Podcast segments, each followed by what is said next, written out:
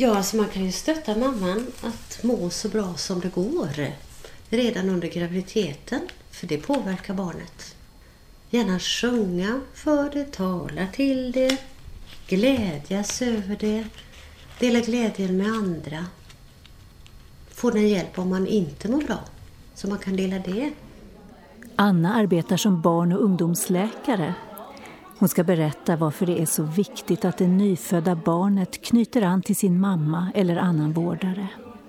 Välkommen till Hannas Café. Jag heter Stina Backlund. Och jag heter Maggan Johansson.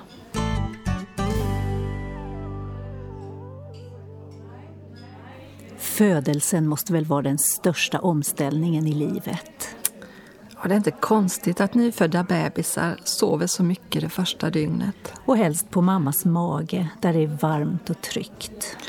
Vilket fascinerande samspel som sätter igång mellan mamman och hennes nyfödda barn. Vi ska snart höra om varför det är så viktigt att det lilla barnet knyter an till sin mamma.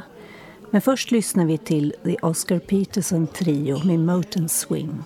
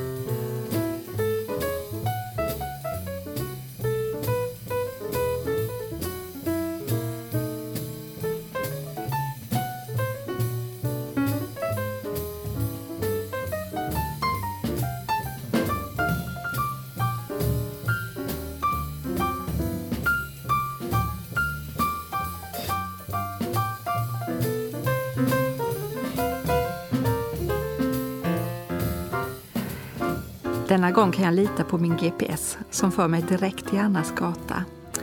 Ja, jag är väl lite tidigt ute så jag bestämmer mig för att ta en promenad i kvarteret där hon bor. Solen skiner och det andas vår i luften. Jag njuter av att strosa runt och utforska den vackra omgivningen. Efter en stund så knackar jag på dörren och möts av Anna. Jag heter Anna Aronsson, tvåbarnsmamma. Gift, barnläkare, barn- och ungdomsläkare, och det har varit ganska många år. Också erfarenheter från arbete i Kongo tillsammans med familjen, barnen var små. Det var i Afrika som Anna och hennes familj bodde några år. Under tiden i Kongo så upptäckte hon att trots alla svårigheter och all fattigdom så fanns det en speciell rikedom. Så det ger ju lite tropikerfarenhet och att få del av andra människors villkor och hur de ser på sina späda barn och glädjen de har i sina barn. Inne i hjärnan finns det mer än hundra miljarder nervceller. De skulle inte ha kontakt med varandra om det inte var för de kemiska budbärarna, som ett annat ord kallas signalsubstanser. Budbärarna påverkar bland annat våra känslor, tankar, om vi är hungriga eller om vi behöver sova. När barnet gång på gång får känna kärlek och bekräftelse från mamman hjälper budbärarna till att förmedla den informationen. På så sätt trampas välkända stigar av tillit upp i barnets inre. Barnet är ju alltså en väldigt känslomässigt begåvad individ. Känslan, man, alltså det är väldigt fascinerande vetenskapen nu. Förr har man ju haft känslor för sig och biologin för sig. Men det är känslorna som också, där sker biologiska processer. Rädsla, det säger sig själv. Adrenalin, kortisol. Men de andra känslorna också. Eh, där sker biologiska processer in i skallen. Mellan nervcellerna. Så att du får kontakt och upparbetade banor. Och barnet, det lilla späda barnet, tar in lukter, beröring, bemötande i blicket. De kommer ut ur mammas mage till en förvirrad värld som de ska försöka få en ordning på. Sortera ut vad som är vänligt, vad som är gott och vad som är ont. Så att när de söker med blicken så behöver de att någon bemöter dem med ett vänligt, positivt, leende blick. Då sker kemiska processer i skallen. Har du alltså en mamma och pappa som själv är, om man säger, schysst vaggad, så sker det ganska automatiskt. Men om du är skadad själv, då kanske du sitter och tittar på tv, har barnet i soffan, ger dig flaskan utan att ha någon som helst kontakt. Den här direkta kontakten är helt nödvändigt för barnet. Så många kablar och anslutningar det finns i hjärnan.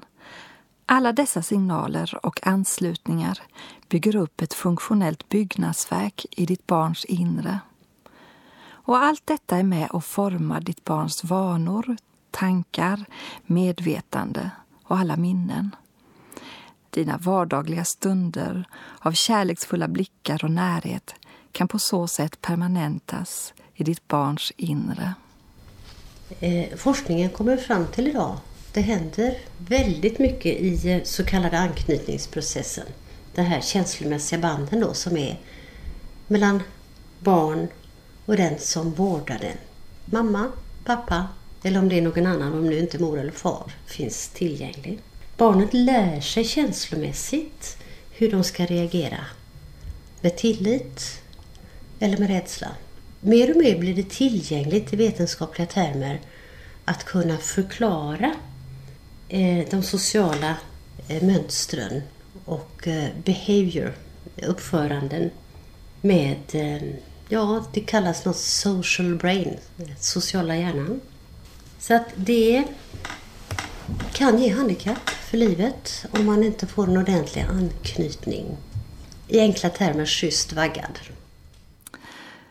Har du försökt att koncentrera dig på en uppgift som du måste lösa? Du funderar och funderar, men till slut så ger du upp och går och diskar. När du står där med händerna i diskbaljan och låter tankarna vandra, så poppar plötsligt känslorna upp. Känslorna, ja, de tycks ju hjälpa dig att koppla samman sådant som du annars inte skulle komma på när du sitter och anstränger hjärnan för att lösa en uppgift. Jag undrar om det beror på de upptrampade stigarna i hjärnan. Ja, om de positiva känslorna som vi duschades med som barn kopplades på kabeln till det logiska tänkande. Ja, inte vet jag. Men magkänsla skulle kanske nog en del kalla det för. Men så tänker jag, hur är det med det sociala samspelet? Varför är det så viktigt med närhet för ett litet barn? Om vi tar i termer som att vi formas i relation till andra människor. Eh, och Om det inte är ett samspel med andra människor så är det livsfarligt. Under andra världskriget så hade man ju i koncentrationslägren barnbaracker. Och där fann man att barnen dog som flugor i många baracker utom en. Och då undersökte man varför. Då visade sig att städerskan stoppade om barnen på kvällen och gav dem en liten uppmärksamhet. Då gjorde man experiment. Så man satte städerskan i en annan barack. Och då var det den baracken barnen överlevde. Så att barnen behöver känslomässig näring. Om den inte får det så försöker den ju hitta andra lösningar på, på sitt liv. Och då blir det andra känslor än trygghet, tillit, förtröstan, eh, hopp. Livet eh, är välkomnande. Istället så blir det oberäkneliga känslor om du har en förälder som är skadad själv och inte klarar av barnets skrik utan slår det istället. Så, så kan man ju fatta vad som händer där. Anna berättar om en resa hon gjorde till Israel. Där besökte hon bland annat ett vitsoherberge. På herberget ger man professionellt stöd och skydd till misshandlade kvinnor och barn och förbereder dem för ett självständigt liv. Det här med vitso, mm. basar, eller vitsohemmen som de har nere i Jerusalem. Mm. Där är det ju att ta hand om eh, barn på olika sätt. Men även att man tar hand om sargade mammor, misshandlade mammor. Mammor och barn. Där man innan börjar reda ut i deras situation. Låter dem vara minst tre månader. Bara i en trygg omgivning. Man bemöter deras behov, försöker få dem att känna sig trygga och känna tillit. Att hitta den grundkänslan innan man börjar sortera upp vad som behöver göras. Har du hört om kängurumetoden? Det var på sjuttiotalet som man började utveckla metoden i Colombia för att kunna ta hand om alla för tidigt födda barn, eftersom man inte hade tillräckligt många kuvöser. På så sätt blev barnens behov av värme och skydd mot infektioner tillgodosedda, men också behovet av kärlek och trygghet. I juni var det väl som det stod att i Karolinska som man börjat med kängurumetoden, inte bara på de underviktiga barnen utan på de normalviktiga barnen också. Det betyder att man då har barnet här mellan brösten direkt hud mot hud, att de mår bättre på det. Växer bättre. Så det har de börjat med det, tror jag, regelbundet. En metod som vi använder i Afrika förstås. För att barnen skulle hålla värme. Men det bor tydligen många barn bra på. De har ju ofta sina barn. På ryggen? Ja, svettade. Insvettade. Mm. Det hade jag med mina också. Med ett skynke på ryggen så kände de hela tiden att de var med. Kunde man gå, gå och jobba. Men hur är det med pappan den första tiden efter barnets födelse? Han har ett jättestort jobb att stötta mamman i hennes roll. Ett uttryck var om en pappa ska visa att han älskar sina barn. Det bästa sätt han gör det på det är att älska mamman. Men naturligtvis också man knyter an till barnet själv. Det är ju underbart, det är ju en rikedom. Det är inte alltid lätt att vara en nybliven mamma. Jag frågar Anna om hon har något råd att ge till den som känner att uppgiften är övermäktig. Har du svårt att älska ditt barn? Var inte rädd att ta hjälp. Du behöver inte vara så redig. Det är massor med hormoner i kroppen efter en förlossning. Det är en jättestor omställning. Men var inte rädd att be folk omkring dig hjälp så att du orkar se ditt barn. Eller de du älskar runt omkring dig orkar. Var med och älskar ditt barn. När bebistiden är över väntar nya utmaningar för föräldrarna. Men sen så har vi ju många föräldrar. Vi har ju den här härliga boken om curlingföräldrar. Man försöker eh, sopa banan för barnen när de blir då större. Så att de bara glider fram. Inte möter på något motstånd. Behöver inte lära sig att lösa konflikter, för det gör föräldrarna. Och det kan ju bero på att föräldrar är stressade, jobbar hårt och vill att deras barn ska ha precis allting. Men då blir de inte helt rustade för det liv som väntar. För tyvärr är vi inte i paradiset ännu. Utan det är motstånd och det är svårigheter. Och livet gör ont ibland. Och att man då inte bara lägger till rätta utan finns där, men inte tar tag i all problematik utan hjälper dem att lösa problemen istället för att gå före och lösa innan. Till exempel frustrationen är ju en drivkraft till nästa utvecklingsstadium. Ett barn som lär sig krypa, lär sig att när intresset väcks, att borde kunna gå snabbare. Så det är, frustrationen är en del. Det ser vi ju. Barn nummer sju som är en prins och det är sex prinsessor. Och som springer och passar upp hela tiden. Han ligger ju som en, som en prins och en pascha. Så han behöver ju inte så snabbt lära sig att springa. För systrarna tar och betjänar honom. Så viktigt det är att det lilla barnet får känna trygghet.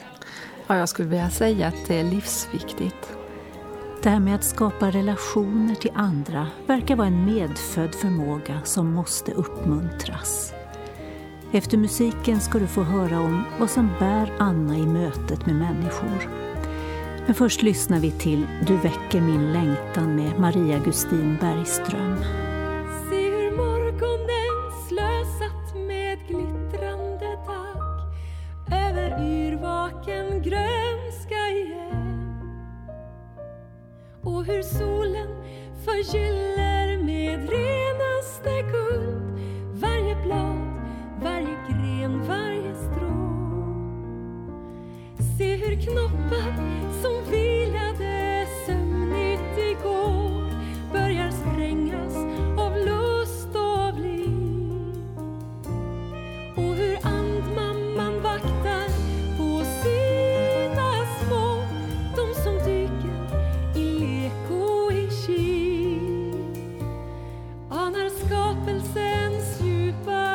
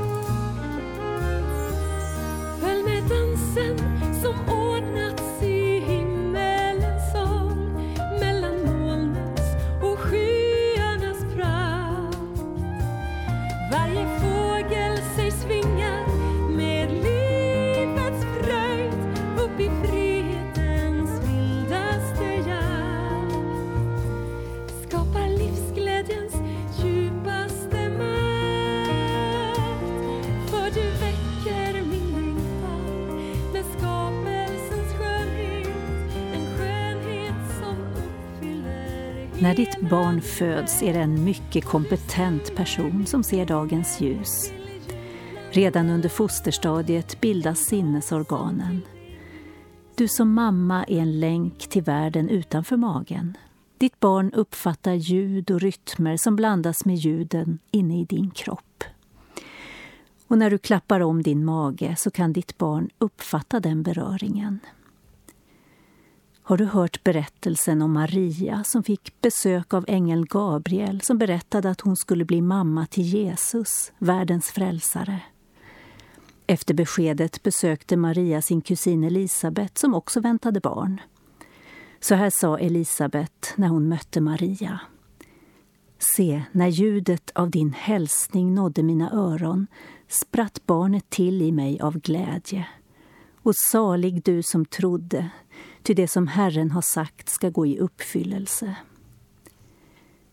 Elisabeth blev uppfylld av helig ande. Det var nog skönt för Maria att få prata med Elisabeth. Det blev en bekräftelse på det Maria hade fått veta när ängeln kom på besök. När Elisabeth blev fylld av den helige ande mötte hon Maria med Guds närvaro och hans öppna sinne. Guds kraft öppnade hennes ögon så att hon kunde se med hans ögon. För Anna är det viktigt att den helige ande får leda henne i arbetet.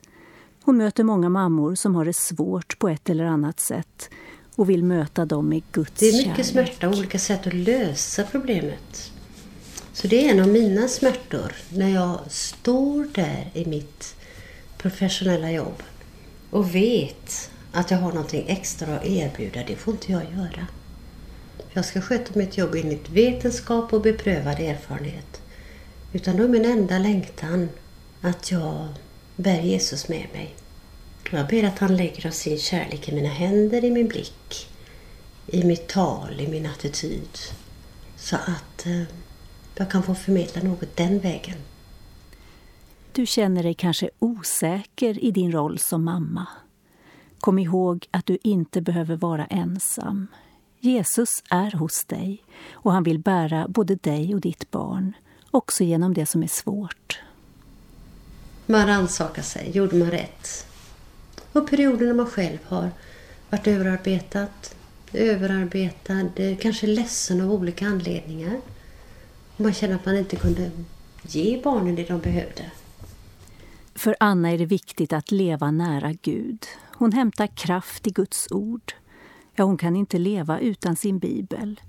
Gud talar faktiskt till henne genom sitt ord och då växer hennes egen tillit till honom.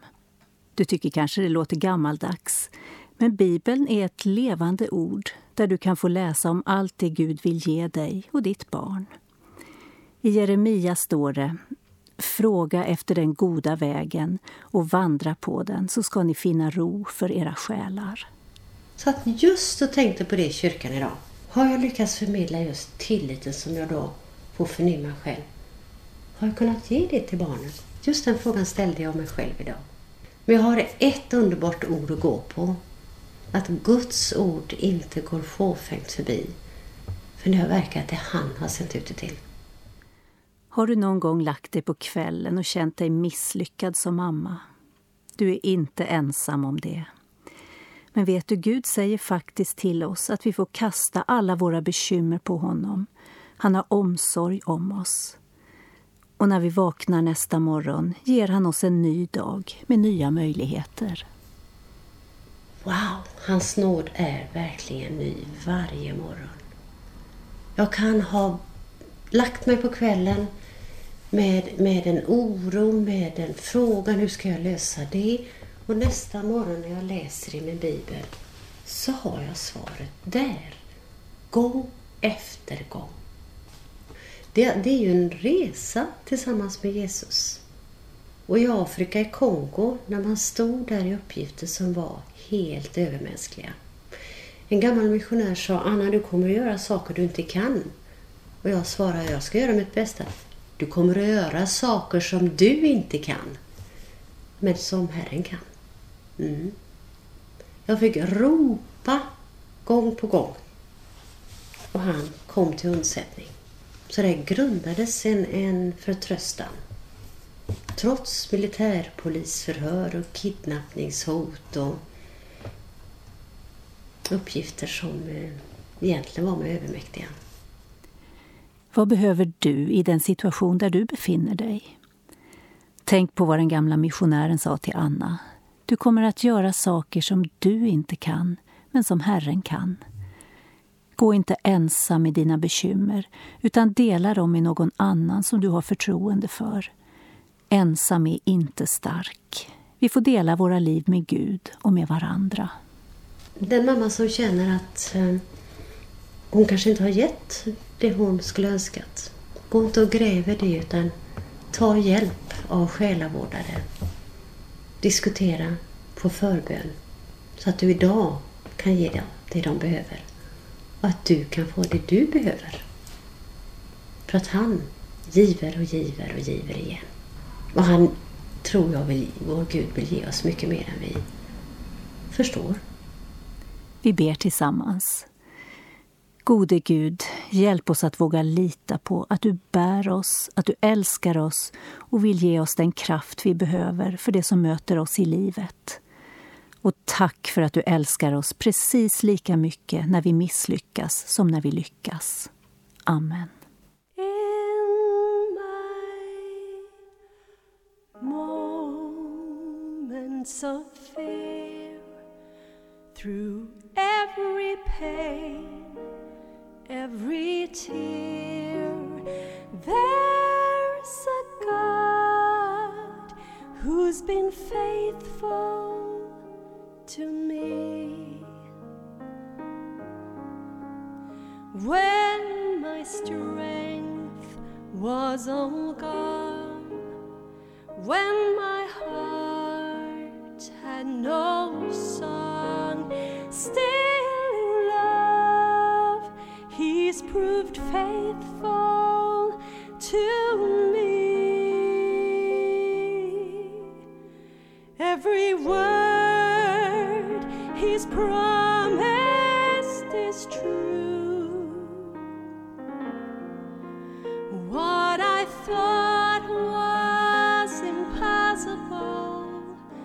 I see my God do. He's been faithful, faithful to me. Looking back, his love and mercy I see. Though in my heart I have questioned, even failed to believe, yet he's been faithful, faithful to me.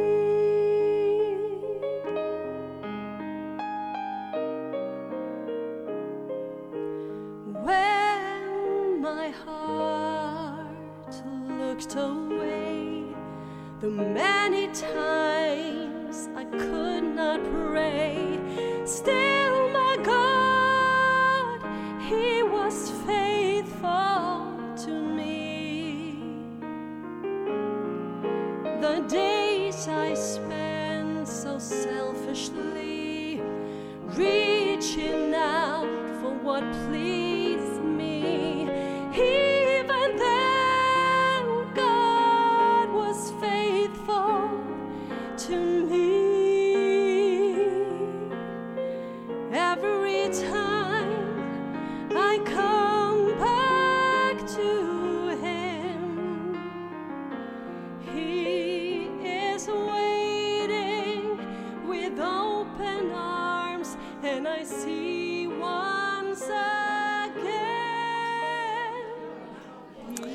Malin Avrell sjöng He's been faithful. Du hörde tidigare Anna berätta om hur viktigt det är att det nyfödda barnet knyter an till sin mamma eller någon annan vårdnadshavare. Var det något speciellt som du kom att tänka på, Stina? Jag tänker på när Anna berättade om sin längtan att bära Jesus med sig i mötet med människor. Att få förmedla hans kärlek på olika sätt. Och att hon hämtar kraften hos honom och i bibelordet. Bibeln är som en matsäck genom livet. Nu är programmet slut. Du får gärna höra av dig till oss. Var rädd om dig.